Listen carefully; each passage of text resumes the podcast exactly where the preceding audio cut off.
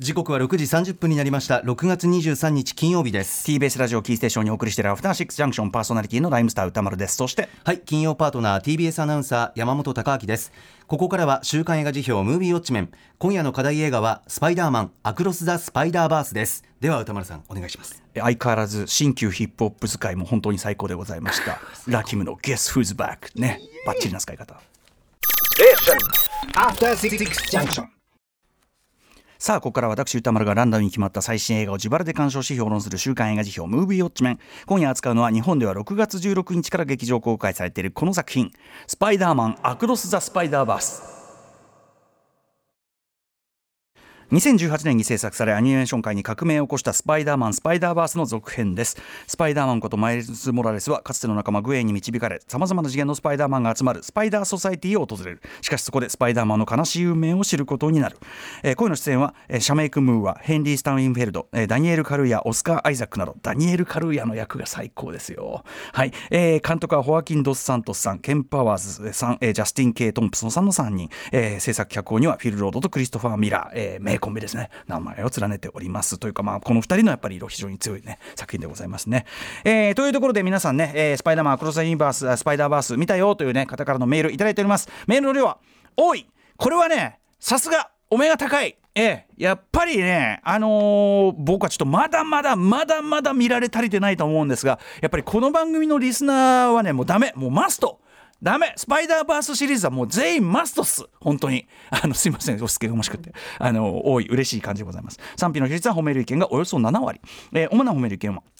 前作を超える圧倒的な映像表現。これは映画というよりもはやアートでは、え、ドラマやテーマもいい。特にグエンのストーリーは感動的だった、え、グエンとマイルズが、ま、街を見下ろすシーンが美しかったのでございました。しかも見下ろすのは逆さにね逆さに見下ろしてるんですよね。そこのね。はい、えー、一方否定的な意見は、えー、絵も話も詰め込みすぎその割にテンポが悪く中盤でだれる、えー、絵の凄さを見せびらかされているようで話に集中できなかった。そもそも話が解決していないなどございました、えー、また同じ日に公開されたザ・フラッシュとテーマが似ており興味深いという意見、えー、みたいな。あと完結してないから評価保留というような声も、えー、ここありました。ちなみにザ・フラッシュもねあの全然面白いんで全然むちゃくちゃ面白いんで皆さん今すぐ言ってくださいね。フラッシュすごい頑張ってますよ。めちゃくちゃ面白かったよ。はい。えー、ということでね、えー、今日はあのアクロス・スパイダーバースです。褒めてる方です。ラジオネームライスキューブさん。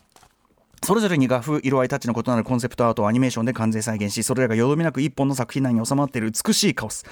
美しいカオスっていいですね。人間が認識できる情報量の限界を2時間見続けたような体験で、一緒に見た友達、友人と私はしばらくお互い何も喋れず放心状態に。俺ら今ものすごいものを見たな。と少しずつ目を覚ますような感覚で帰路につき、帰宅したタイミングで、なんだあれは？と感動を脳が受け入れ、夜は眠れなくなってしまいました。絵作りのテクニカルな部分についてはいろいろあると思うので割愛しますが、一貫して世界の見え方の違いを受け入れようとするひたむきさを感じました。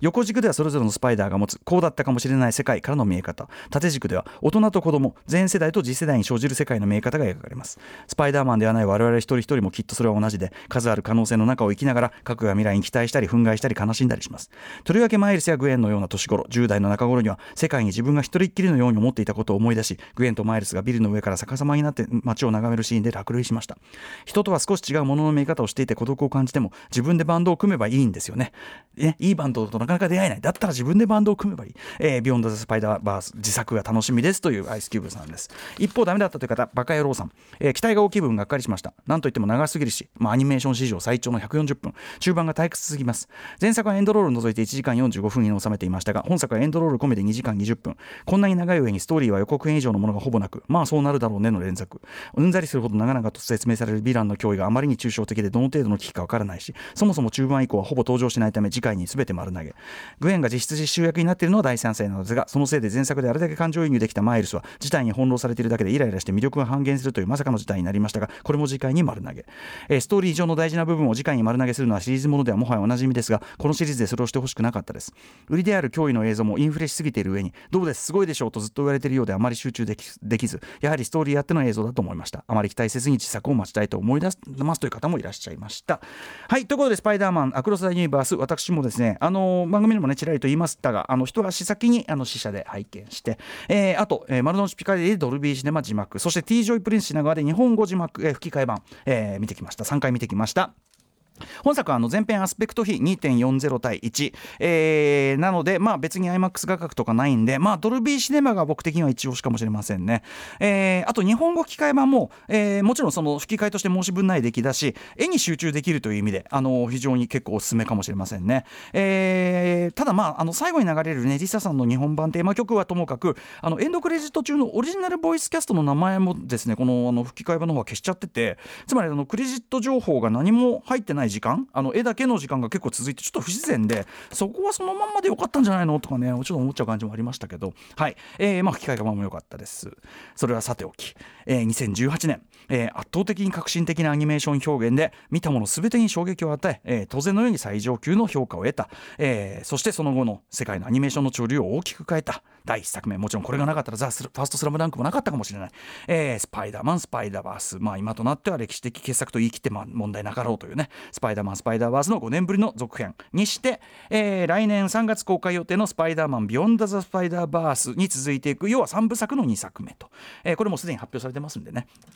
つまり本作では、えー、物語は完結しないのですがご安心ください。これは私の見方でございますがご安心ください。こういう話の途中で終わっちゃう続編の中でも本作は、えー、大げさに聞こえるかもしれませんがマジで「スター・ウォーズ帝国の逆襲級」あるいは、えー「バック・トゥ・ザ・フューチャー2級の」えー、次楽しみなんだけど待ちきれないんだけどなワクワク感と、えー、作品自体への満足感に満ちた私は最高の3部作、えー、中間の2作目に完全になっているというふうに思います。すっごく上がるっていうかね話途中なんだけどめちゃくちゃ上がる途中なんですよね。はい、えー、でも先にね私の結論を言ってしまいますが、えー、驚くべきことに、えー、あのさっき言ったように革新的傑作だった1作目のさらに思いっきり上行く作品になっていると。映像的にも内容的にも。1作目にやられた人ほどそんなことあると思うね。あれを超えるのは難しくないって思うんですが、えー、口述しますが冒頭数分でもうガンガンに「はい上行ってやんよ」と。もう全然上行ってんよというのねガンガンかましてくるという作品でございます。えー、つまりただででさえぶっちぎり最先端を言ってたトップランナーがさらに10年分先に進んでみせたみたいな感じですね。なので、えー、これを劇場でかかってるうちにリアルタイムで見ないという選択肢は、えー、映画やアニメ大きく言って映像作品のファンであれば、まあ、全員ないはずなんですよ。見ないという選択肢はないはずなんですね、えー、アートとしても最前衛最先鋭なのと同時にそれがそのまま無類の面白さエンターテインメント性にも直結しているという、はい、ことですね。なので面白いんですから何しろね。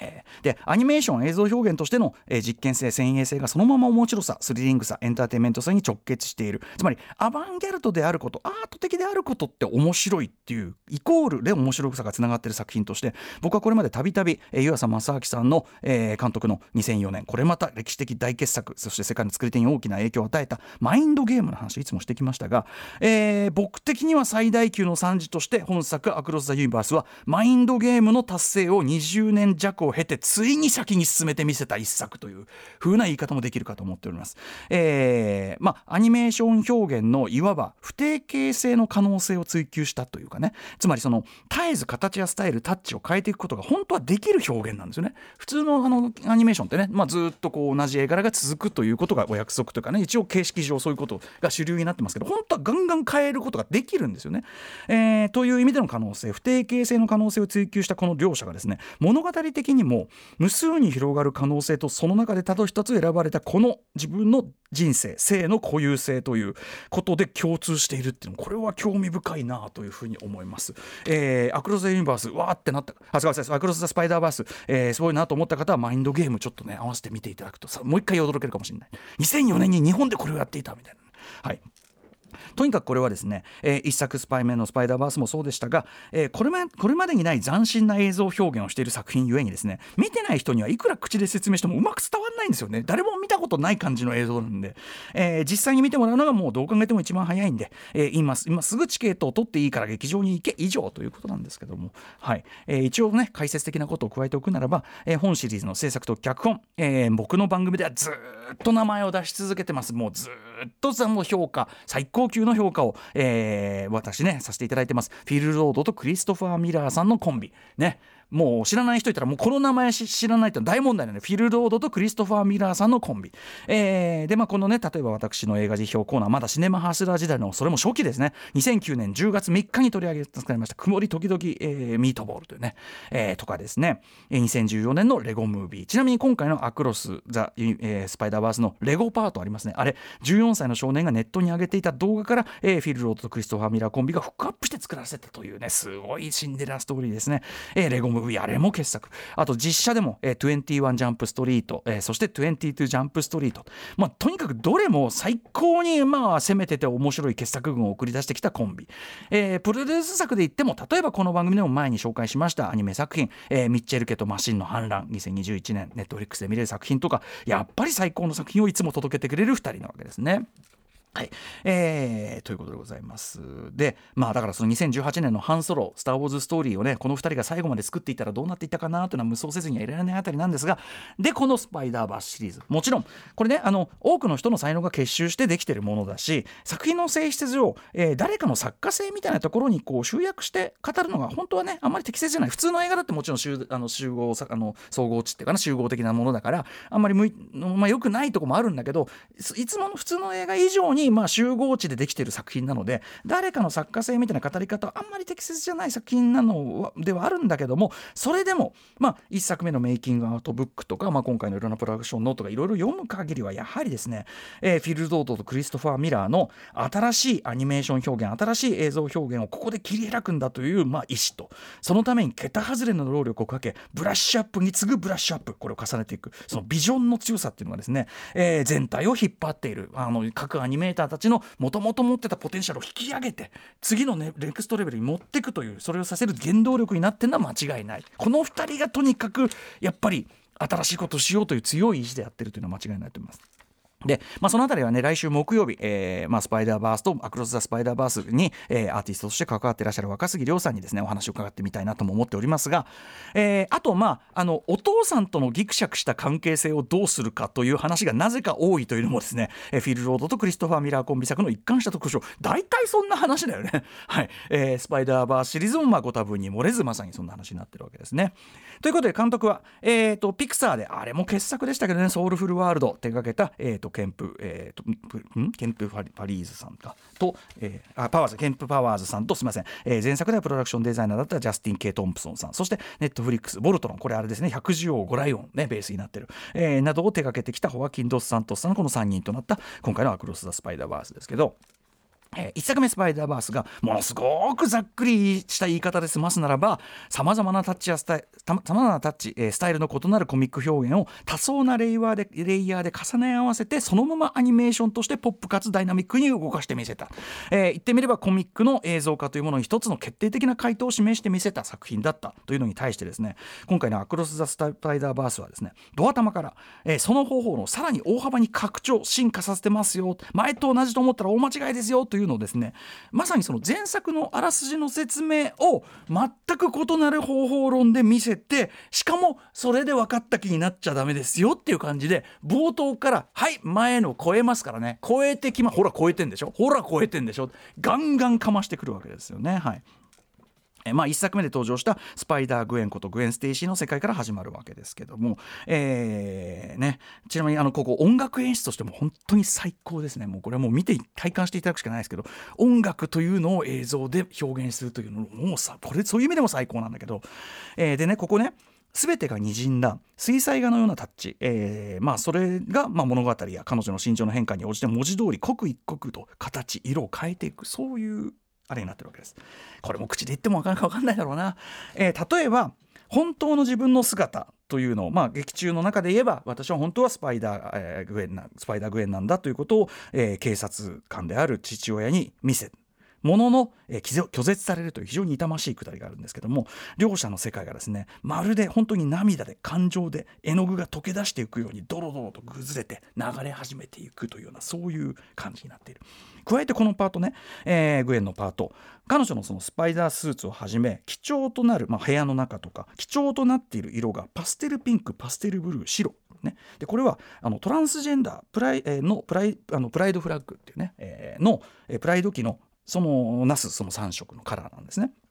で彼女の部屋には、えーと、プロテクトトランスキッズ、ね、トランスの子供たちを守れっていうようなポスターが貼られていたりしてつまりあのもちろん彼女自身がトランスであるかどうかという直接的な言及は作中ではないけども少なくともここには性的マイノリティが例えば肉親にもカミングアウトできない、えー、しても拒絶されるのではないかっていうこういう苦悩が明らかに重ね合わせられてもいるわけですこのグエンの話には。えー、というねそこにも深みを増している。で、えーまあ、アクションシーンの舞台がですねそこから、えーと、グッケンハイム美術館になったわけですこれも面白いんですよね。つまり本シリーズがの表現というのがアートの領域にすでに大きく踏み込んでるよっていうのを、まあ、強く意識させる舞台だってたわけなんですよね。でそこに登場するヴィランバルチャーというのがですねこれはあのルネッサンス期から、迷い込んできたということでまるでダ・ヴィンチのそのスケッチのように用筆紙に鉛筆で描かれたようなタッチになってるわけです。周りはポップアートなのにそこだけルネッサンス期のスケッチみたいになってるわけです。もうそれだけでも超面白いのにそこにさらに異なる次元異なるタッチのスパイダーマンが2人もやってくると。例えばねあのパイダーウーマン乗ってるこの赤いバイクそのアクションはどうしたってアキラこれ連想させますよね。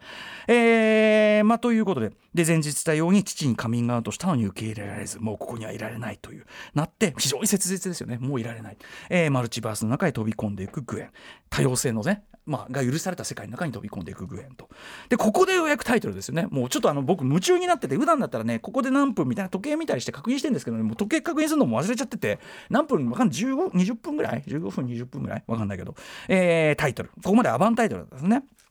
でここまでですでにですねもう前作からさらに大きく表現の幅を広げ深みを増している2作目であることも鶴瓶打ちのように思い知らされるフレッシュな表現がもう詰まりまくってるんですよねもう密度が表現の密度がもうやばいことになってるんですよね。で,、えー、でその先もまあどんどん新しいキャラクター出てくるんですけど出てくるたびにあのそいつはそうやって表現するんだ、ね、もうびっくりするやらワクワクさせられるような連続なわけですね。例えばまあ、どうやら本2部作通じて最大のキーとなるっぽい、えヴィランのスポットというのがいるわけですよ。スポットは完全にその実験アニメーションの歴史をもう全体に一身に体現したようなむき出しの不安定性みたいなね。あのスタンブラッケージとか何でもいいですけどそういう実験アニメーションの歴史全体が入ったようなそういう表現になってるし何よりあとあのスパイダーパンコとホービーですね。これ登場シーンの痛快さ、えー、これもぜひ味わっていただきたいので、まあ、どういうその描かれ方するのかちょっとここでは言いませんが絵のタッチとしてももうそそうきたか。パンク。なるほど。パンク。なるほど。っていう感じの、えー、描かれ方ですしキャラクターとしてもまあ一番美味しい。ファンめちゃくちゃ増えるんじゃないですかね。っていうキャラクターだったりしてという。もちろんですね後半スパイダーソサエティというねスパイダーマンがいっぱいいるところに行ってからはもう誇張ではなく無数の異なるタッチスタイルそしてそれぞれに異なるアクション例えばこうスイングするにしても全然違うポーズとか、えー、あと戦うにしても全然違うやり方の、えー、アクションスタイルを持ったスパイダーマンたちがが元にもちろん画面いっぱいに登場するわけですね。はいえー、もちろん一度ではとてももう味わいきることは不可能というぐらい出るわけです。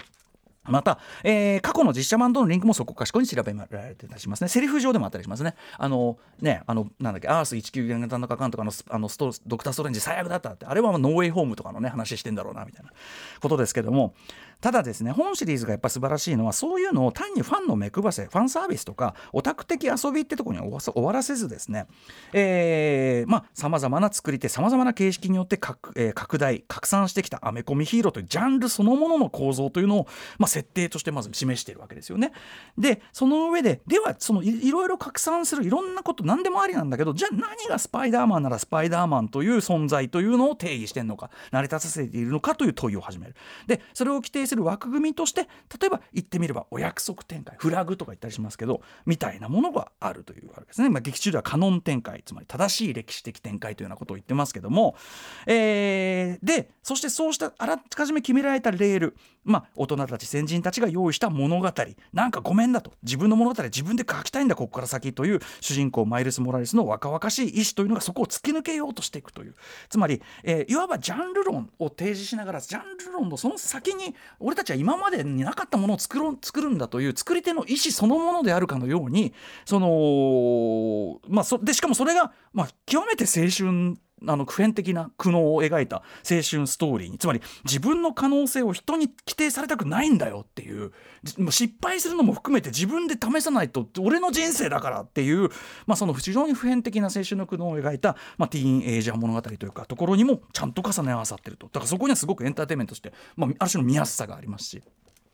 なのでこの作品ですね全てのアクションシーンに登場人物の心情とか立場と重なるエモーションが必ずそのただのアクションじゃないですよねそのアクションには心情的な何かとか立場的な何かとかっていうのが必ず入ってるんですよね。はいえー、あとですねそれだけじゃなくて派手なそういうアクションシーンだけじゃなくて実は静かな会話シーンの決めがものすごく細かな作品であるというところも大きいです。えー、だからそこを退屈って取っちゃうと退屈かもしれないけどそこを味わってほしいところなのね。例えばさっき言ったグエンと父親のやり取りもそうだしマイルスとお母さん何でも言って？って言ってああ言おうかな言おうかなっても言えない。でもあ言えなかったねってお母さんも思うんだけどまあ、背中を押してあげる。その全てが、ニュアンスだけでこの感情の変化がニュアンスだけで表現されていくなんと繊細な演技と演出。しかもここ、えー、CG ワールドというところのインタビューだと大竹純也さんという方アニメーターの方が言ってるのはとあるアニメーターの間でこここうやってマイルスがトントントントン指を叩いてるんだけどモールス信号で「I'm スーパイダーマン」って言ってるとかそういうきめの細かさがあるわけです。全体にこれだけ要素が多いある種何でもありな世界観なだけにですね場面の見せ方そのものとかは基本むしろオーソドックス映画として見やすい作りっていうのをちゃんと貫いてるというところも実は大きいと思います、はい。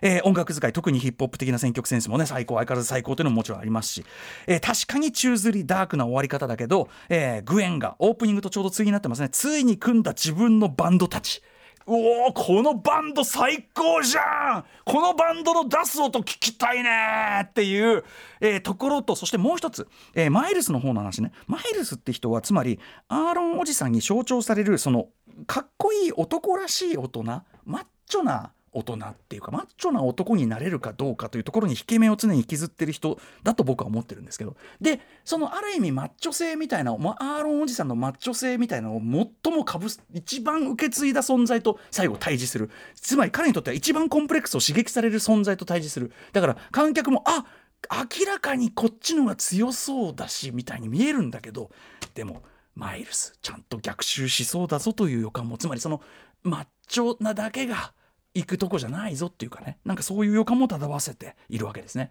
で終わるわけですから。上がる終わり方なわけですよね。はい、えー、ということであもうお時間ちょっと近づいてきちゃったんで私から一つ忠告があるとすれば140分間のうち最後第3幕目にいるところですね。私3回ともやっぱりちょっと若干気が遠くなりかけてですね糖分が足りなくなるんです脳のなのであの何か甘い飲み物とかね映画館で買ってはいあのそこでちょっと糖分を補給するというのがよろしいんじゃないでしょうかということでございます。えー、とにかくですね今週ね番組で特集したジョン・カサベテスが起こしたあれも映画のマジック。そしてこの作品が起こしたこれも映画のマジック。どちらもすごいものをやっぱ我々はスクリーンという場で見せることができる。なんと幸せなことでしょうという、えー、アクロス・ザ・スパイダーバース。行かないという選択肢はもう一回言いますね、うん、ないんですわ。